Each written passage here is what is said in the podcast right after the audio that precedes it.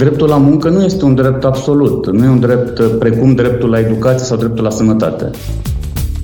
Legea, să spunem, în corporație este aceea de prevenție, de încurajare a vaccinării fără impunere și de urmare a legilor locale acolo unde ele diferă de această, să spunem, filozofie corporatistă globală. Mie îmi place să spun că acest examen al vaccinării este și un examen pentru cât de solidă este, cât de sănătoasă e cultura organizațională. Cultura organizațională într-o companie îi face pe oameni să discearnă între ce e bine și ce e rău pentru ei. Sentimentul meu este că angajatorul poate mai degrabă să facă paliație și nu altceva.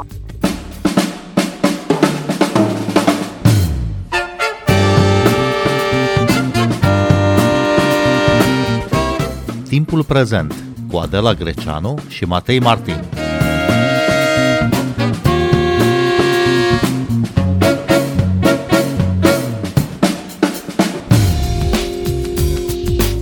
Proiectul de lege care prevede obligativitatea prezentării certificatului verde digital la locul de muncă nu a trecut de Senat. Săptămâna aceasta intră în dezbatere la Camera Deputaților, care este for decizional. Bine v-am găsit! Noi suntem Adela Greceanu și Matei Martin și invitatul nostru în prima parte a emisiunii este sociologul Dorin Bodea. Bun venit la Radio România Cultural! Bună ziua și bine v-am găsit! Dorin Bodea, ce opțiuni are în situația de acum un angajator care vrea să-și protejeze angajații și, dacă e cazul, clienții? Din punct de vedere legal, sunt mari dificultăți, nu are prea multe opțiuni. Deși companiile au început să se comporte la fel ca în societate. Cam toate tendințele pe care le vedem în societate se regăsesc și în companii, că doar compania reprezintă societatea. Dar și aici sunt niște nuanțe totuși de făcut și companiile se împart în mai multe categorii. Sunt companii, eu le numesc mai incompetente, în zona de jos, companii mediocre, companii în zona mediană, companii de referință. Și după fiecare calapod acționează într-un anumit fel. Sigur, managementul lor, în funcție de nivelul acestuia, apelează mai degrabă la informări periodice sau la educație sau dimpotrivă. Unele chiar apelează la diverse amenințări voalate în acest moment sau pur și simplu sunt și companii al căror management nu prea arată că le pasă de ce se întâmplă sau în fine. Unii dintre ei sunt antivacciniști. Deci e greu de spus așa ca un fenomen ce fac în acest moment. Cert este că toate se confruntă cu diverse situații particulare care nu au un cadru legislativ și, prin urmare, se intră în diverse dileme etice sau diverse situații care sunt rezolvate așa, nu știu cum să le numesc, la firul ierbii, fără să urmărească niște principii. Una dintre dilemele etice este dacă e corect, dacă e fair, să le promiți avantaje, anumite avantaje angajaților care vor să se vaccineze. Cum vedeți așa ceva, Dorin Bodea? E nevoie aici să clarificăm poate 2-3 principii de bază. Unul e legat de cum e văzută libertatea, nu? Că mariajul ăsta dintre democrația liberală și capitalism este un mariaj cu probleme. Libertatea și egalitatea, cum anume este integrată în companiile for profit, dă niște bătăi de cap în acest moment. La ce mă refer? Aici avem o situație particulară, poate nu doar noi românii, dar pe noi ne interesează ce se întâmplă pe aici mai mult. În sensul că libertatea e văzută de către mulți, nu vreau să generalizez, dar de către cei mai mulți e văzută doar ca, mă refer, libertatea privită din perspectiva angajaților, dar și a managerilor. Este exprimată așa pe scurt, să fac ce vreau. Nu este văzută, din păcate, ca responsabilitatea. Iar această percepție a libertății, în vorba lui Stuart Mill, libertatea mea se termină unde începe libertatea celuilalt. Această temă a libertății generează nu doar dileme etice, generează de multe ori blocaje. Legat de tema asta libertății, se pune problema dreptul la muncă. Cum este privit dreptul la muncă? Și aici am văzut diverse perspective. Eu nu sunt un specialist în zona juridică, dar totuși e de spus un lucru foarte clar. Dreptul la muncă nu este un drept absolut, nu e un drept precum dreptul la educație sau dreptul la sănătate. Sănătatea și educația reprezintă cele două drepturi absolute. Dreptul la muncă nu este un drept absolut și atunci, de pildă, când mă angajez undeva, e nevoie să-mi fac un examen medical, în urma căruia obțin un certificat, între ghilimele, apt de muncă. Apt de muncă ce înseamnă? Înseamnă că pot să fac munca respectivă, pot să fac jobul. Dacă e vorba să șofez, de pildă, să n-am probleme mari legate de coloană sau, în fine, cine știe ce, altceva. Generic vorbind, acum, în contextul ăsta a pandemiei, este să nu fiu contagios, nu? Să fiu apt înseamnă să nu fiu contagios. Dar pentru că nu există această lege care, uită, în țări oarecum mai avansate din punct de vedere al democrației decât noi cel puțin, cum este Franța sau Italia, au reglementat, au declarat că este constituțională această obligativitate, cel puțin pentru anumite categorii, și chiar pentru angajatori să se limiteze anumite drepturi. Departe de mine gândul de a face, să spunem așa, un elogiu discriminărilor sau în fine. Sunt mulți oameni care nu pot trăi fără să muncească și fără să câștige niște bani. În același timp, problema cu care se confruntă aceste companii este legată tot de mentalitatea oamenilor. Pe de o parte, nu există cadrul legislativ care să le dea voie să ia niște măsuri preventive. O companie vrea să-și urmărească interesul ei, vrea să-și continue activitatea, vrea să obțină o anumită performanță. Pentru asta are nevoie obligatoriu de oameni sănătoși. Dacă din 10 oameni, de pildă, 2 sau 3 se îmbolnăvesc, performanța acelei companii scade dramatic. Deci asta, pe de o parte, e interesul companiei, pe de altă parte, interesul oamenilor. E un amestec aici, un amestec de credințe care dau o mentalitate dezastruoasă. Pentru că sursa răului, e nevoie să o spunem, sursa răului actual în spațiul românesc este legată de mentalitate, de modul în care gândesc oamenii. De acolo vine răul. Și aici mă refer la modul în care își vede fiecare libertatea, dar mai mult decât atât, schimbarea omului, cum poate să devină actual și adaptată unei noi realități. Cum poți să te lupți cu cineva care spune că el nu crede în vaccin și o spune cu tărie și înverșunare? Nu poți să schimbi un asemenea om. Este foarte complicat de schimbat. Să te ferească Dumnezeu de omul cu certitudini, vorba aia. Nu poți să schimbi peste noapte mentalitățile, dar poți să schimbi comportamentul oamenilor prin legislație nouă. Exact despre asta e vorba. Multe companii au început să înțeleagă asta, că tema nu este de fapt omul în sine. Omul este o valoare în sine indiscutabilă. Că este antivaccinist sau provaccinist, nici măcar nu e important. Omul este o valoare în sine. În schimb, comportamentele lui pot fi bune sau mai puțin bune. Și asta nu este discriminatoriu. Dacă se stabilește care sunt comportamentele bune și care nu sunt bune. Cel puțin așa cred eu. În alte țări europene, spuneați și dumneavoastră, Dorin Bodea, e obligatoriu deja pentru toți angajații, la stat sau la privat, să prezinte certificatul verde digital când vin la muncă. Au existat proteste față de aceste decizii ale autorităților în țările respective, dar totuși certificatul a fost impus prin lege. Cum s-a putut asta? Pentru că a fost voință politică, pentru că există o cultură, să spunem, mai rațională decât la noi, pentru că valorile astea moderne pe care le tot ridicăm în slăvi funcționează în anumite state. Am dat exemplu Franța, Italia, dar nu numai Germania.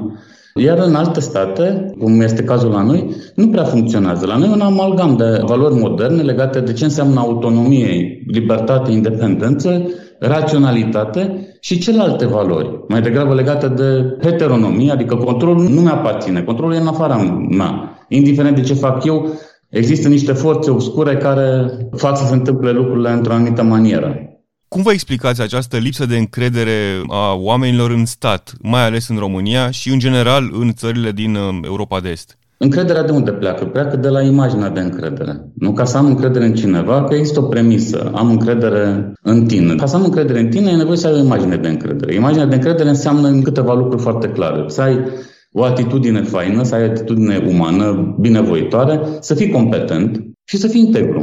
Sunt 3 elemente definitorii pentru a crea o imagine de încredere. Din păcate, toate astea 3 cam lipsesc la cele mai multe modele din societatea românească. Și după aia încrederea se formează când este probată, când am o problemă și apelez la cineva să-mi rezolve problema. Modalitatea în care eu gestionează acea situație îmi arată că pot să am încredere, când este probată. Deci mai întâi, ca să vin la tine, instituția statului, e nevoie să am o imagine de încredere și să cred, să te cred pe tine, să am această predispoziție de a crede. Trebuie să ai o imagine de încredere și asta e nevoie să fie comunicată, să fie bine stabilită, cei care le conduc să fie aleși după un anumit calapod. Iar pe urmă să existe un mecanism prin care această încredere este probată. De pildă, dacă merg la un medic, acum încrederea medici totuși e o încredere destul de ridicată în acest moment. Deși și acolo sunt mai multe fali în societatea românească. Dar merg la medic pentru că nu mai am altă soluție și am încredere că mă va ajuta să mă vindec, să mă fac bine. Din păcate, problema de imagine de încredere, eu aici identific cel mai mare rău. Iar această imagine de încredere aproape că poate fi generalizată și între noi, între cetățeni, să zic așa, nu doar între instituțiile statului. Într-o companie, totul lucrurile se întâmplă un pic mai ușor. Mie îmi place să spun că acest examen al vaccinării este și un examen pentru cât de solidă este, cât de sănătoasă e cultura organizațională. Cultura organizațională într-o companie îi face pe oameni să discearnă între ce e bine și ce e rău pentru ei. Pe scurt, așa, în linii mari. În momentul în care o companie deja are 50, 60, 70, 80% vaccinați, îi trage automat și pe ceilalți după ei. Problema este cum se ajunge la acest procent. Și, din fericire, există și organizații acum care fac această prevenție. Informare, educă pe oameni. Am întâlnit companii care chiar au pe cineva desemnat sau apelează la niște specialiști care vin să le vorbească oamenilor, să le răspundă la diverse întrebări. Întrebările multor oameni, chiar în zona farma, în zona de reprezentanță medicală, sunt incredibile. Nu vă imaginați care sunt temerile oamenilor sau care sunt motivele, să spunem așa, pentru care nu se vaccinează. Și unele sunt chiar hilare, care pot fi demontate relativ ușor. Suntem acum cel puțin într-o situație paradoxală. Nu putem intra în instituții publice dacă nu avem certificatul verde, dar angajaților acestor instituții nu li se cere certificatul. Tot la imaginea de încredere ajungem și această lipsă de coerență politică, să spunem, inclusiv în zona de administrație publică, este mai mult decât evidentă. Să nu vorbim de Parlament, că și în Parlament se întâmplă același lucru. Noi nu știm în acest moment câți parlamentari, sau eu cel puțin nu știu câți parlamentari sunt vaccinați. Pentru mine este un semn foarte mare de întrebare. Dar noi trăim într-o cultură paradoxală. Din păcate, trăim într-o cultură preponderent irațională. Asta e responsabilă cu acest substrat al răului social de care ne lovim în zilele acestea.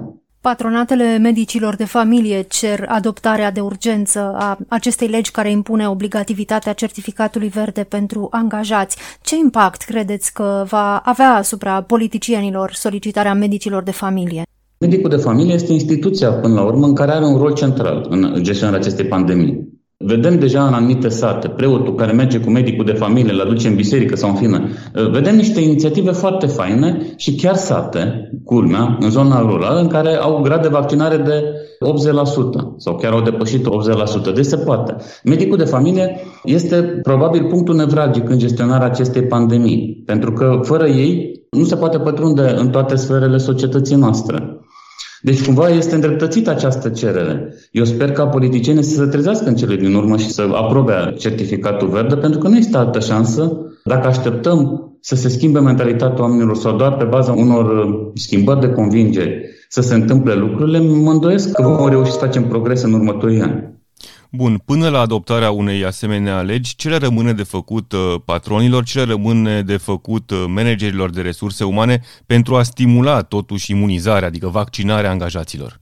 Păi, cu vorba bună, am văzut și diverse inițiative legate de bonusuri, premii, în fine, ieșiri, crearea unor evenimente pentru vaccinare. Acum, sigur, depinde de mărimea companiei. La companii mai mici este mai ușor de gestionat lucrurile, la companii mai mari e mult mai greu.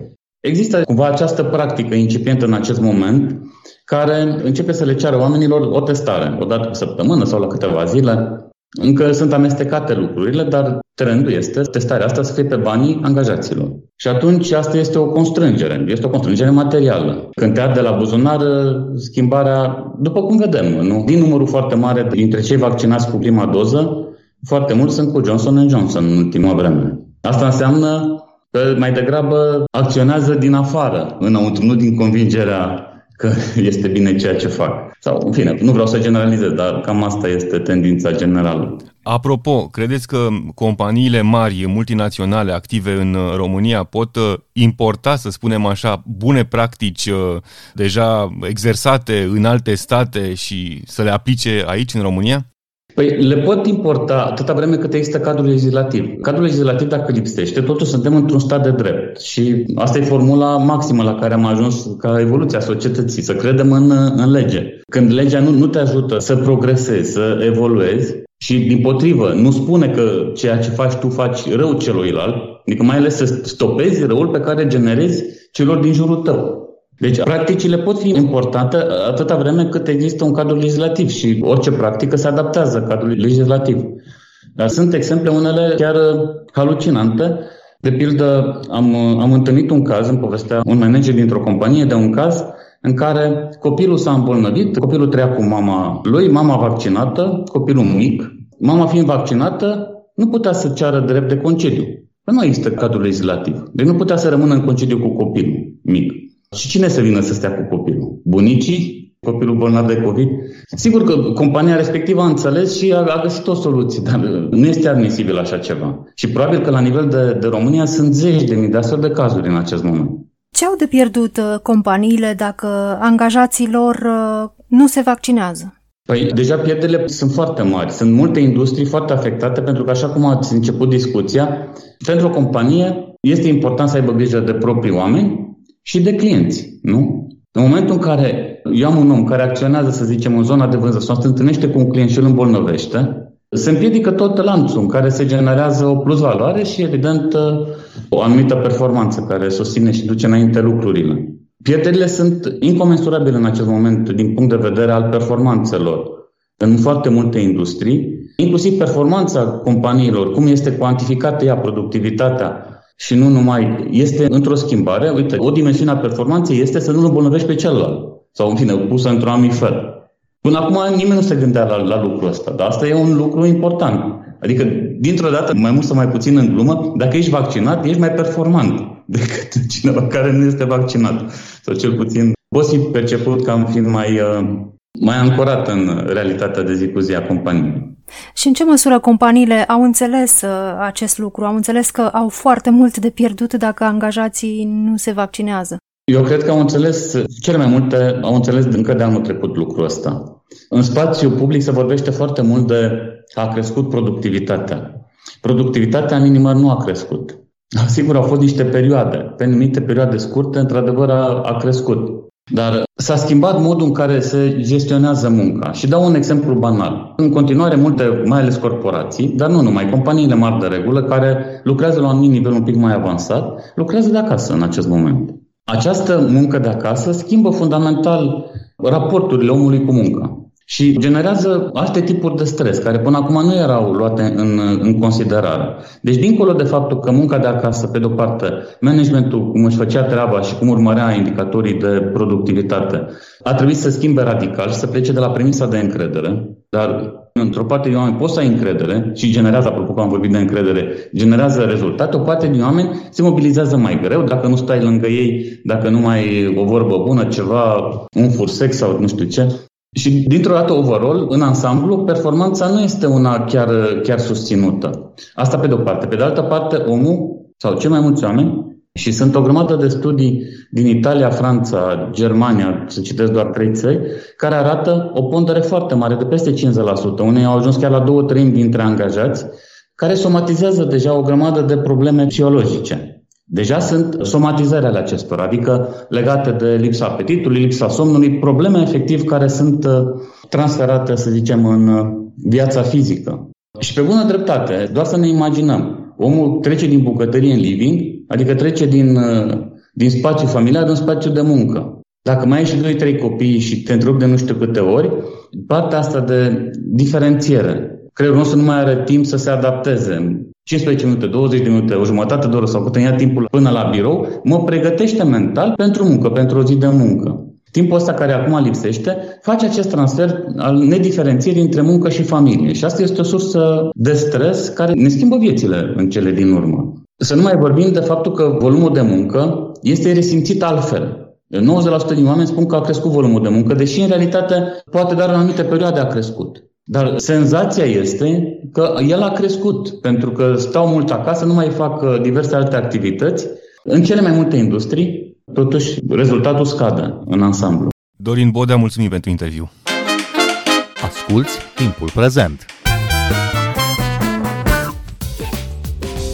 Timpul Prezent e un talk show zilnic despre politică, societate și cultură difuzat la Radio România Cultural. Ne puteți asculta pe Apple Podcasts, Google Podcasts, Castbox, Spotify și altele. Stăm acum de vorbă cu Ana Glavce, director de resurse umane la o companie multinațională de curierat. Bun venit la Radio România Cultural! Bună ziua, mulțumesc! Ana Glavce, care e situația în compania dumneavoastră? Cunoașteți numărul de angajați care au trecut prin boală sau care sunt vaccinați deja anticovid? Știu câți au trecut prin boală, cazuri confirmate, care au stat în izolare. Nu am niciun fel de informație și nici nu o cer despre numărul de persoane vaccinate. Proiectul de lege care prevede obligativitatea prezentării certificatului verde digital la locul de muncă nu a trecut de Senat. Săptămâna aceasta intră în dezbatere la Camera Deputaților, care este for decizional. Ce opțiune are în situația de acum un angajator care vrea să aibă cât mai mulți angajați imunizați, vaccinați? Nu are prea multe opțiuni. Singurul lucru pe care îl poate face este să nu descurajeze vaccinarea. De ceva vreme, sentimentul meu este că angajatorul poate mai degrabă să facă paliație și nu altceva. Poate să încerce să nu descurajeze oamenii, poate încerca să le ofere siguranță, un spațiu sigur, însă nu poate interveni în niciun fel și, de altfel, nici nu cred că ar fi de dorit în această decizie. Deci, momentan, răspunsul scurt este nu poate face mare lucru. Dar există posibilitatea unor incentive, a unor încurajări suplimentare, să-i spunem așa? Fără ca ele să fie percepute ca invazive, greu. Eu vă pot spune experiența mea. Noi facem parte dintr-o industrie care a intrat în valul 2 de vaccinare, motiv pentru care, dacă vă mai amintiți cum funcționa platforma în perioada aia, angajatorul era cel care se înscria și putea să înscrie angajații săi în acel val 2. Ei nu se puteau înscrie singuri și atunci angajatorul trebuia să facă asta. Este singurul moment care poate da o indicație asupra numărului de oameni care s-au vaccinat și pot să confirm că, indiferent cât s-au mai vaccinat de atunci până acum, dintre colegii mei, cu siguranță avem o rată de vaccinare mult peste media națională. În perioada respectivă, oamenii au fost foarte deschiși și mulți au profitat de această ocazie, dar am avut și situații în care faptul că îi programam era perceput ca o intruziune, că era perceput ca un fel de o obligație, deși nu era asta. Singura posibilitate pe care o aveau la momentul respectiv era ca angajatorul să-i programeze. Drept urmare, întrebam dacă vor sau nu vor să fie programați. Marea majoritate au reacționat foarte bine, dar am avut și cazuri de colegi care au perceput asta ca un fel de control sau o inițiativă de a noastră de a afla ce gândesc cu privire la vaccin. Deci dacă în cadrul unui asemenea demers am avut parte de, hai să-i spunem, reacții emoționale, nu cred că mi-aș imagina cum o incentivare a vaccinării ar putea funcționa bine. Dar există posibilitatea ca un angajator să le pretindă angajaților accesul la muncă doar pe baza certificatului verde digital COVID sau în acest caz poate fi acționat în judecată pentru îngrădirea dreptului la muncă? În acest moment nu poate. După părerea mea, nu poate și da, există risc de acțiuni legale, da. Ana Glavce, lucrați în cadrul unei companii multinaționale, aveți angajați și în alte țări în care certificatul verde este deja obligatoriu pentru angajați. Există vreo tentativă de abordare a acestei situații la nivel de companie, adică la nivel transnațional? Din totdeauna compania, încă de la debutul acestei aventuri pandemice, din totdeauna compania a încurajat toate măsurile preventive și apoi vaccinarea din momentul în care ea a devenit disponibilă. De asemenea, a avut o atitudine extrem de precaută și a ținut oamenii în telemuncă, în muncă de la distanță, pe toți cei pe care putea să-i țină astfel, până în ziua de azi. Deci nici măcar în perioadele de relaxare și în multe țări, asta e la nivel global. Nici măcar în țările în care lucrurile s-au relaxat extraordinar de tare, compania nu a luat decizia de a readuce oamenii la muncă în sediile fizice, tocmai pentru a păstra intacte toate șansele de a evita situații neplăcute. Pot să vă spun că în România, ați întrebat la început dacă știu câți au fost cazuri confirmate. Noi, în condițiile în care suntem o industrie în care contactul cu clienții este foarte frecvent și în care numai 40% dintre angajați pot munci de acasă, am avut o rată de infectare de 13% din populație. Mie mi se pare puțin, dar asta a însemnat toate aceste precauții și atitudinea corporației la nivel global de a păstra o atitudine rezervată și de a nu expune oamenii. Dar cum s-a adaptat compania în funcție de legile din fiecare țară în care are angajați, în așa fel încât să nu discrimineze, să nu facă diferențe de tratament între angajați? Legile țărilor prevalează, deci într-o corporație nu se va considera niciodată că acceptarea sau, urmarea unei legi într-o țară este discriminatorie pentru altă țară. legea, să spunem, în corporație este aceea de prevenție, de încurajare a vaccinării fără impunere și de urmare a legilor locale acolo unde ele diferă de această, să spunem, filozofie corporatistă globală. Am văzut asta întâmplându-se în Italia de curând, am asistat la coluri, la ședințe, am auzit cum se adaptează colegii noștri de acolo, ce măsuri au luat și așa mai departe. Ei, la rândul lor, au aflat de la noi, acum cu ultimele reglementări, cum ne adaptăm, auzim unii de alții. Nu există însă în acest moment vreo posibilitate, nu numai intenție, ca corporația la nivel global să adopte un soi de, să spunem, abordare comună din punct de vedere al obligativității vaccinării. Ce se întâmplă dacă proiectul de lege care prevede obligativitatea prezentării certificatului verde la muncă nu trece nici de Camera Deputaților? Bun, acum depinde pe cine întrebați. Dacă mă întrebați pe mine, Ana Glavce, cetățean, aș fi îngrijorată. Pentru că aceasta este poziția mea de cetățean, de persoană fizică. Dacă mă întrebați pe mine, Ana Glavce, manager de resurse umane, vă voi spune relativ sec, vom respecta acele reguli pe care reprezentanții noștri le-au decis pentru noi. O vom face, indiferent dacă noi personal suntem fericiți sau nefericiți cu asta. Pe de altă parte, însă, povesteam de paliație, povesteam de lucruri pe care totuși le putem face, chiar dacă reprezentanții noștri nu se pot decide și sunt mai haotici, așa. Vom continua să le punem la dispoziția colegilor noștri psihologi cu care să stea de vorbă în cazul în care au nevoie. Vom continua să povestim despre faptul că ne-am vaccinat și este bine, să povestim între noi despre lucrurile astea fără să nu ne facem că nu avem un elefant în sufragerie, cu alte cuvinte. Ana Glavce, mulțumim tare mult pentru această discuție. Mulțumesc și eu. Noi suntem Adela Greceanu și Matei Martin. Ne găsiți și pe platformele de podcast. Abonați-vă la Timpul Prezent pe Apple Podcasts, Google Podcasts și Spotify. Cu bine, pe curând!